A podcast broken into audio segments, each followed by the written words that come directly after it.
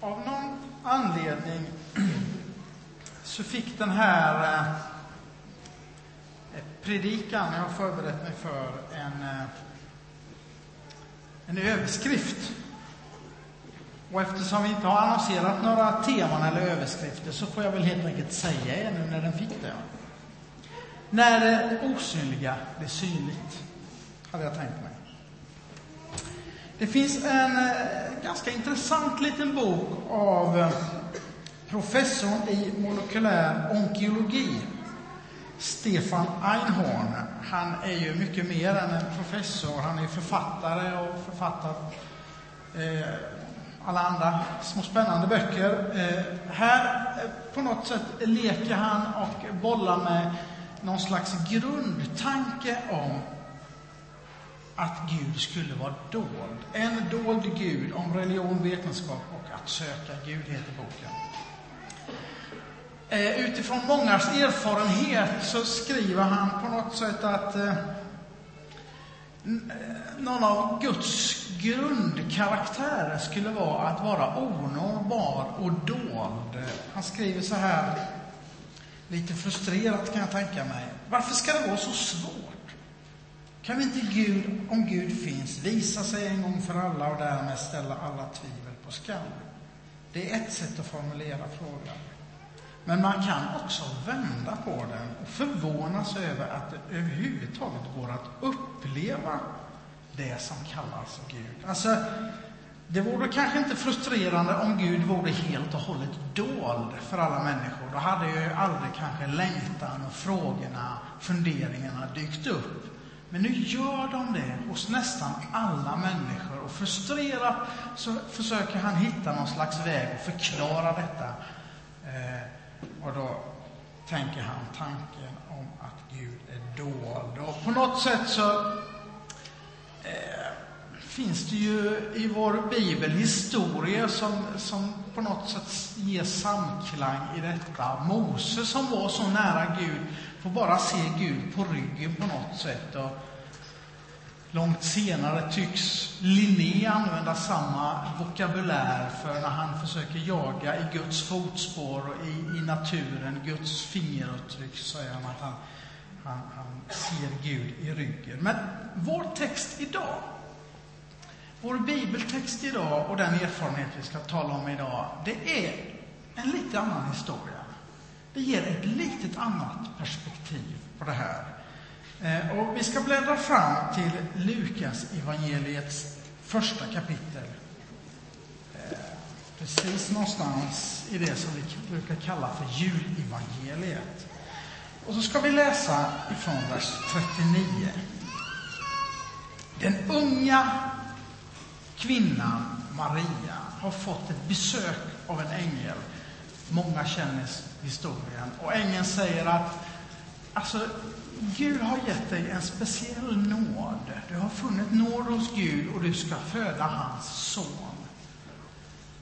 Och Maria säger, okej, okay, jag är gudstjänarinna, låt det gå på det viset. Och så bestämmer hon sig för att besöka en annan gravid släkting vid namn Elisabet som bär och är på och är gravid med eh, Johannes döparen.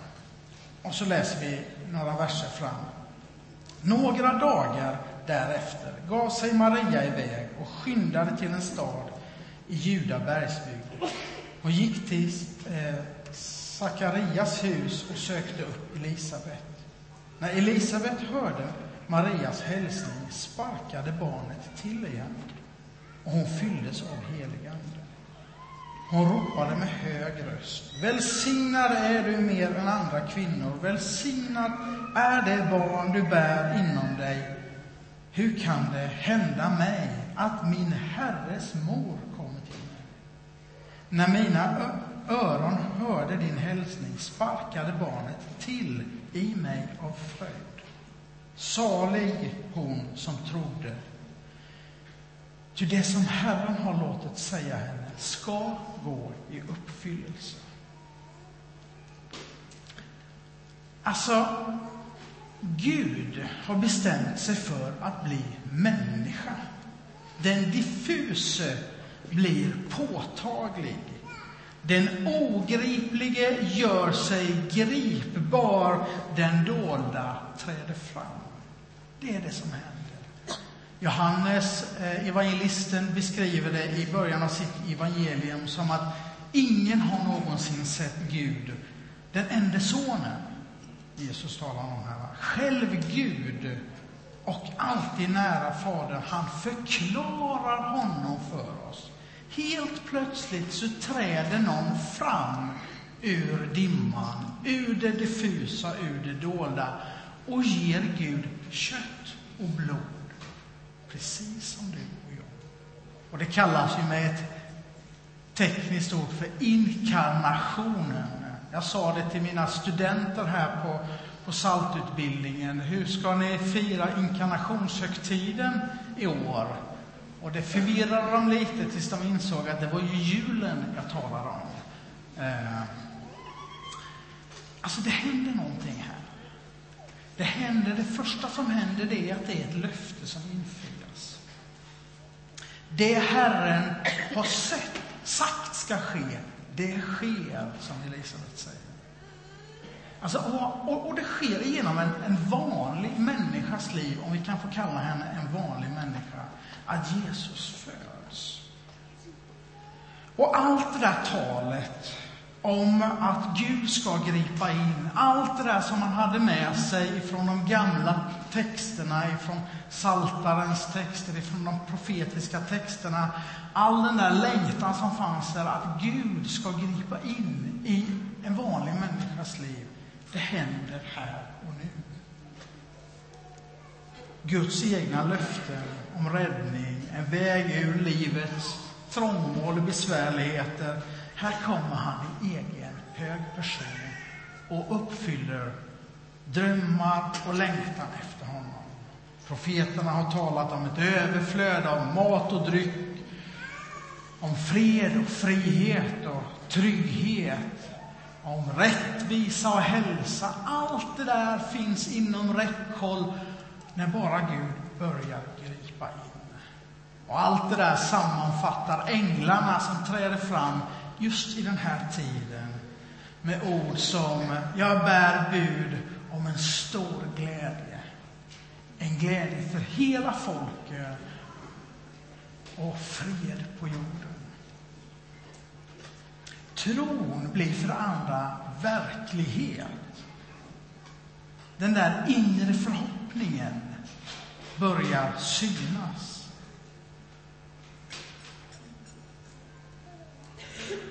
Har ni varit hemma hos ett eh, par eller en person som, som är gravid eh, så ser ni nästan alltid hos den, hemma hos dem att någonstans där så hänger det en ful liten bild. Den är ungefär så här stor som ett halvt vykort, har jag för mig. Eller om den var på det hållet. Det kanske finns olika maskiner men det brukar kallas för någon slags ultraljudbild.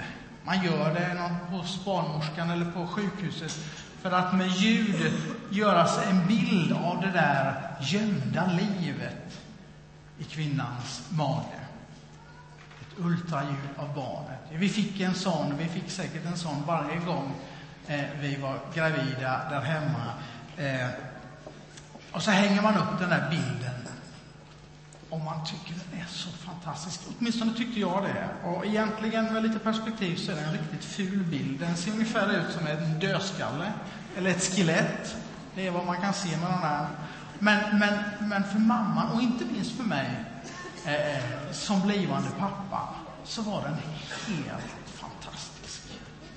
Den gav, den gav liksom verkligheten, eh, den gjorde den synlig. Det där som var så diffust, som var så svårt att ta på, det fick en bild. Och den bilden målar det gamla testamentet upp av den som ska komma. Den där frälsaren. Och den är så där oskarp och med märkliga konturer och överdriver vissa bitar och, och tappar helt andra bitar kanske. På samma sätt som den där ultraljudsbilden hos hos den som har varit på sjukhuset och ska föda barn. Men här kliver frälsaren in. Tron, tron på en räddning, tron på någon som faktiskt har makt att skapa fred och trygghet.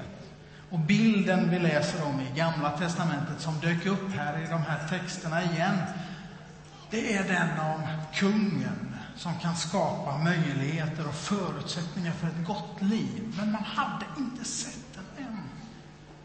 I brevbrevets författare talar om tron som grunden för det vi hoppas på, som ger en visshet om det vi inte kan se. Och så fortsätter han, men de, alltså Gamla testamentets folk, de hade inte fått se det Gud skulle göra. Men det har vi. Nu blev tron verklighet. Den där diffusa bilden kliver fram och visar sig vara en människa, Jesus Kristus.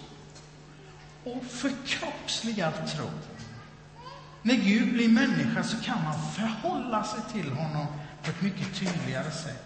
Man kan se honom i ögonen och uppmärksamma allt det han gör för att se vem är Gud. Allt det han säger för att höra vad säger Gud. Gå dit han går. Hur beter sig Gud? Och vi kan tydligt höra hans röst. Även om det kanske ibland är svårt att förstå innebörden. Jag frågar mig, hur sker detta? Sker det här igen?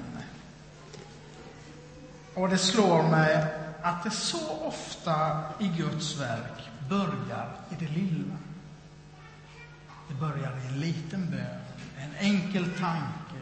En person hör något, en person gör något och sen sprider det sig. Och hos Maria så kanske det började spektakulärt med den där ängeln, men sen började det nog på samma sätt i det lilla. Med illamåendet på månaderna kanske. Men efter en liten tid så får hon uppleva samma sak som Elisabet upplevde, att det börjar sparka och röra sig igen. Snart så kan vi liksom gräva fram i någon snödriva som är lite sådär förtvinad och smält av solen. Bara om någon månad eller så, så börjar det titta upp några små gröna blad som vittnar om att det där vita täcket som vi har här nu runt omkring oss, som är i och för sig tjusigt men ganska dött, under där håller det på att spira liv. Och på samma sätt så börjar detta livet i det där lilla. Och det tar tid. Det är väl den andra lärdomen vi kan dra av det Gud gör. Det tar tid. Det tog nio månader i runda slängar. Det gör det för oss människor, visade sig, att växa till i vår moders liv innan det är dags att födas. Och de där nio månaderna kan ju kännas så otroligt långa när man längtar. Flera av er har varit med om det. Men sen tog det 30 år till innan Jesus kliver fram. Kan ni känna frustrationen där som Maria och människorna runt omkring en, de längtar efter frälsaren. Gud själv ska kliva fram och nio månader och tänk om det drar över två dagar. Har ni mött en gravid kvinna som har dragit över en vecka? Finns det något mer otåligt på denna jord? Eh, och vi förstår, vi förstår. Det är klart. Och så föds då denne Jesus. Och vad händer? Vem vill inte ställa tusen frågor till Gud? Vem vill inte se Gud i ögonen och, och liksom förstå? Just det, han är hungrig. Vi får ge honom lite att äta först. Och sen så ammas han och sen så, nu vill vi förstå. Han ska rapa och sen ska han ha nya blöjor. Så, sen ska han lära sig tala och sen ska han växa till. Och efter 30 år kliver Jesus fram och tycks börja tala det som är Guds ord. Tycks komma med det budskapet som han har fötts in i.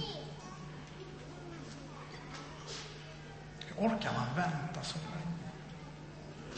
Men faktum är, när man tittar tillbaks, när jag tittar tillbaks, så inser jag att rätt som det är så var det där lilla spädbarnet tonåring och vill börja övningsköra och de ska ha moped och det där går ganska fort i det perspektivet. Och för de av er som har större barn så har det säkert också känts som det har gått fort.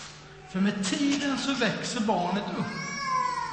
I en god miljö och med rätt villkor så kan barnet få den näring det ska få och Jesus växer upp och blir den han ska vara. Men för det tredje så tror jag vi kan lära oss att när Gud gör någonting så sker det inte alltid så som vi har förväntat oss. För när Jesus kliver fram som frälsaren så är han ju helt fel person.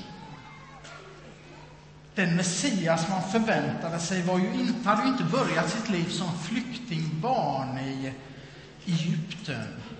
Han var ju framförallt inte en enkel snickarson ifrån Nasaret, denna avkrock. Och ändå fick hans liv sån genomslag, även om han kom ifrån ett annat håll. Han möter ju inte förväntningarna, de ibland kanske ganska välgrundade förväntningarna, politiska, militära, sociala förväntningarna, de, de kom på skam. Men på något sätt så mötte han alla förväntningar. Jag har träffat människor som har varit i Afrika emellanåt och så säger de att där nere finns det ett, ett, ett något slags begrepp som heter same, same but different. Har ni hört det? Same, same but different. Och jag har bara varit precis och nosat i norra delen av Afrika så jag har inte riktigt satt mig in i vad, vad det betyder. Men vad man menar det är att allting är precis likadant i den världsdelen som här. Människor är som människor och ändå är allting så väldigt annorlunda. Och jag tänker mig när Jesus kliver fram som, som räddaren, Messias, löftets man, så är det same, same but different. Allting är så väldigt annorlunda och ändå är det precis samma sak som Gud har talat om i alla år. Det blir mycket bättre än de förväntningarna folk hade skapat sig själva. Det verkade som att det Jesus gjorde nådde mycket längre och många fler människor än vad det hade gjort om han hade mött våra samtidens förväntningar.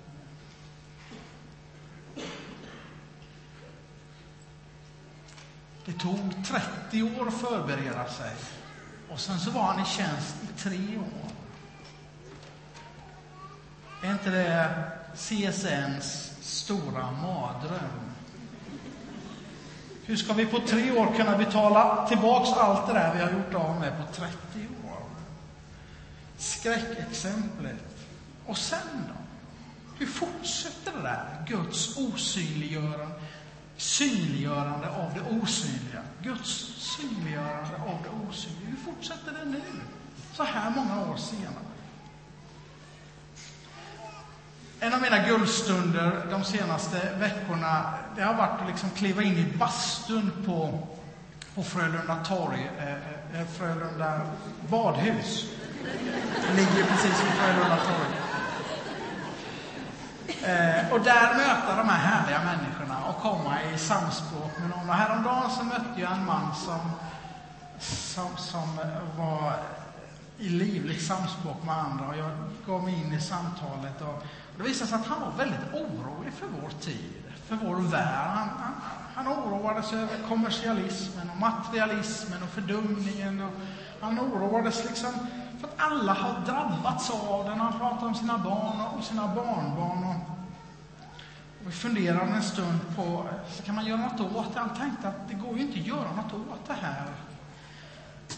Och ändå kom vi underfund med att varje människa kan ju göra ganska mycket själv. Att om var och en hade haft stånd eh, och kraft att stå emot det där goda onda för att vara det goda, då skulle vi fått en ny värld. Men var får vi den kraften ifrån? Och på samma sätt så är det när, när Gud blir synlig fortfarande ifrån det där osynliga tillståndet, så är det genom människor.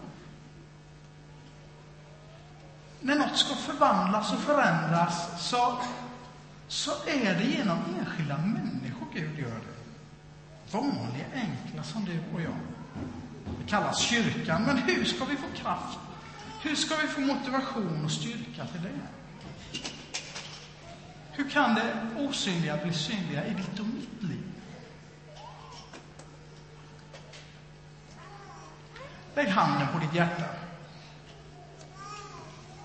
Jag har någon gång tidigare berättat, men jag gör det igen. Jag kom, hem till, kom in till en av mina döttrar som låg lite febrig på sängen när hon var fyra, fem år.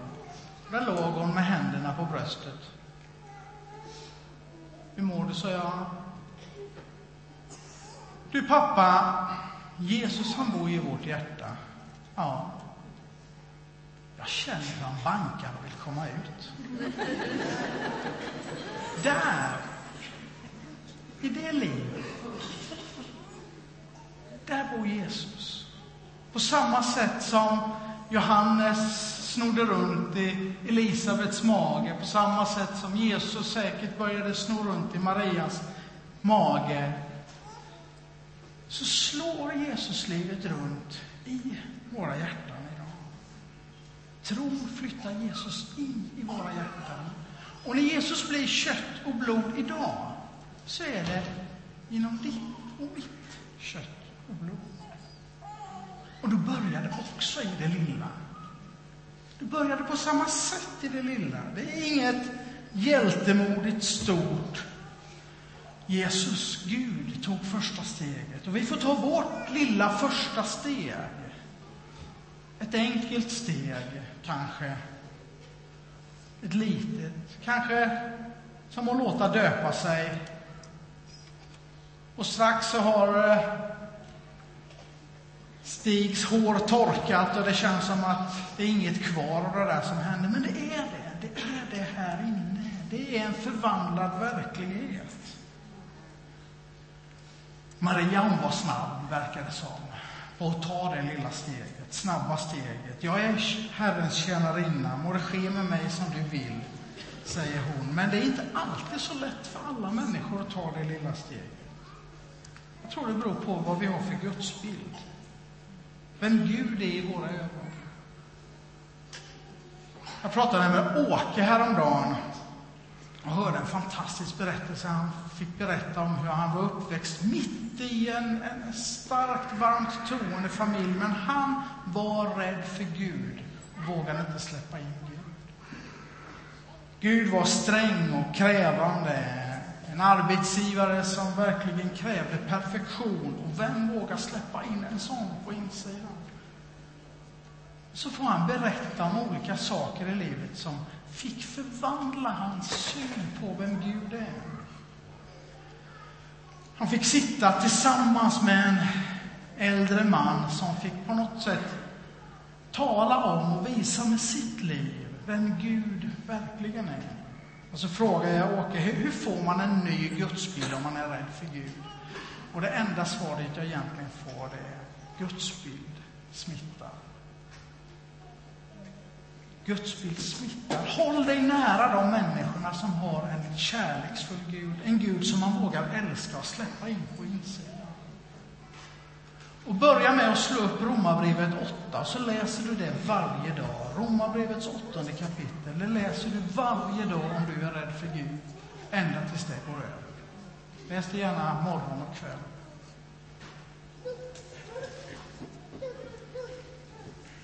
Och det tar tid.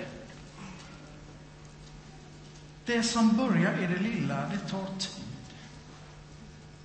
Det känns evighetslångt kanske. Bibelns bild är att det är som en frukt som behöver en hel säsong på sig.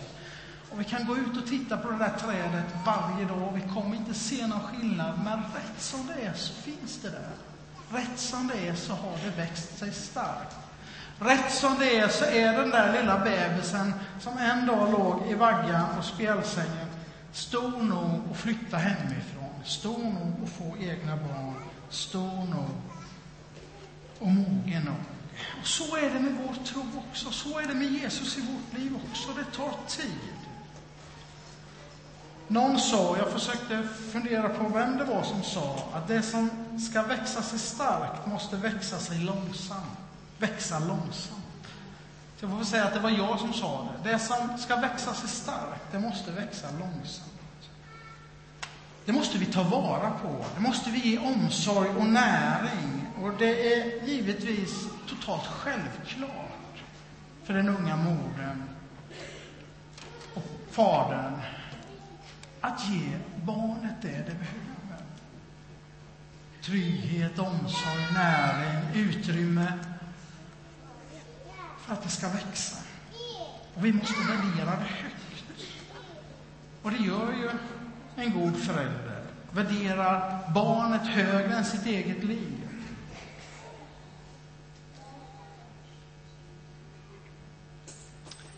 Och så kanske det inte riktigt blir som vi har önskat. Eller som vi har förväntat, rättare sagt. Det blir kanske lite annorlunda. Det kanske inte blir makt och ära precis på samma sätt som vi hade tänkt oss. Det kanske inte blir trygghet och bekvämlighet precis på samma sätt som vi har tänkt oss. Min, min svägerska berättade när de hade, nyss hade fått barn och hon och hennes bror hade fått barn ungefär samtidigt och de var ute och gick med barnvagnarna där en dag. Och hennes bror är inte sådär jätteverbal eh, och språksam, men han säger efter att ha tänkt en stund, du, det där med barn, var det en så bra idé egentligen? Det blir kanske inte riktigt som vi hade tänkt oss, men det blir bra. Det blir bättre. Kanske tvingas vi, som Jesus, börja livet på flykt på något sätt. Hos oss behöver vi inte fly för livet, men kanske måste vi fly undan våra förväntningar på livet, andras förväntningar på oss. Ja, och vad tänkte Maria egentligen när den där Messias började bli lång och gänglig och hamna i målbrottet och få fjunmustasch? Va? Messias, räddaren. Eller när han pryglades inför korsfästelsen. Vad tänker hon då? Men det där måste ses i ett längre perspektiv. Det där måste ses i perspektivet på döden och uppståndelsen. Kanske måste Jesus i vårt liv också ses i ett längre perspektiv. För när vi ger Jesus utrymme i vårt liv, när han får växa sig stark, när han får tid, och när vi inte hindrar honom med kanske våra förväntningar på exakt hur det ska ske, då kan det bli då kan vår längtan, som psalmisten uttrycker det i psalm 138, Herren ska fullborda det han gör för mig. Herre, din godhet den vara för evigt. Upphör inte med ditt verk. Så när Gud griper in i världen så tar det lite tid och det kräver ofta människors medverkan och det blir kanske inte riktigt som vi har förväntat oss, men det är på riktigt. Det är kött och det är blod. Så därför vill jag frimodigt säga till, till dig idag, på samma sätt som Paulus sa till församlingen i Filippi. Jag är övertygad om att han som har börjat ett gott verk hos er också ska fullborda det till Kristi Jesu dag. För ni är världens ljus. Ni är jordens salt. Ni är ett utvalt släkte av kungar och präster, ett heligt folk. Guds eget folk som ska förkunna hans storverk. Han har kallat er från mörker till sitt underbara ljus. Allt detta för att Gud valde att födas in i denna värld som Jesus Kristus. Låt oss be. Tack himmelske Far att du sände din son Jesus Kristus. Tack att det fanns människor som var villiga att ta emot honom. Föda honom, nära honom, låta honom växa upp. Tack Jesus Kristus att du kom och gjorde den dolde guden tydlig och synlig och verklig för oss. Tack helige Ande att du flyttar Jesu liv in i våra hjärtan, in i våra liv, där han får växa sig stark och göra skillnad, inte bara för oss, utan människor omkring oss. I Jesu namn. Amen.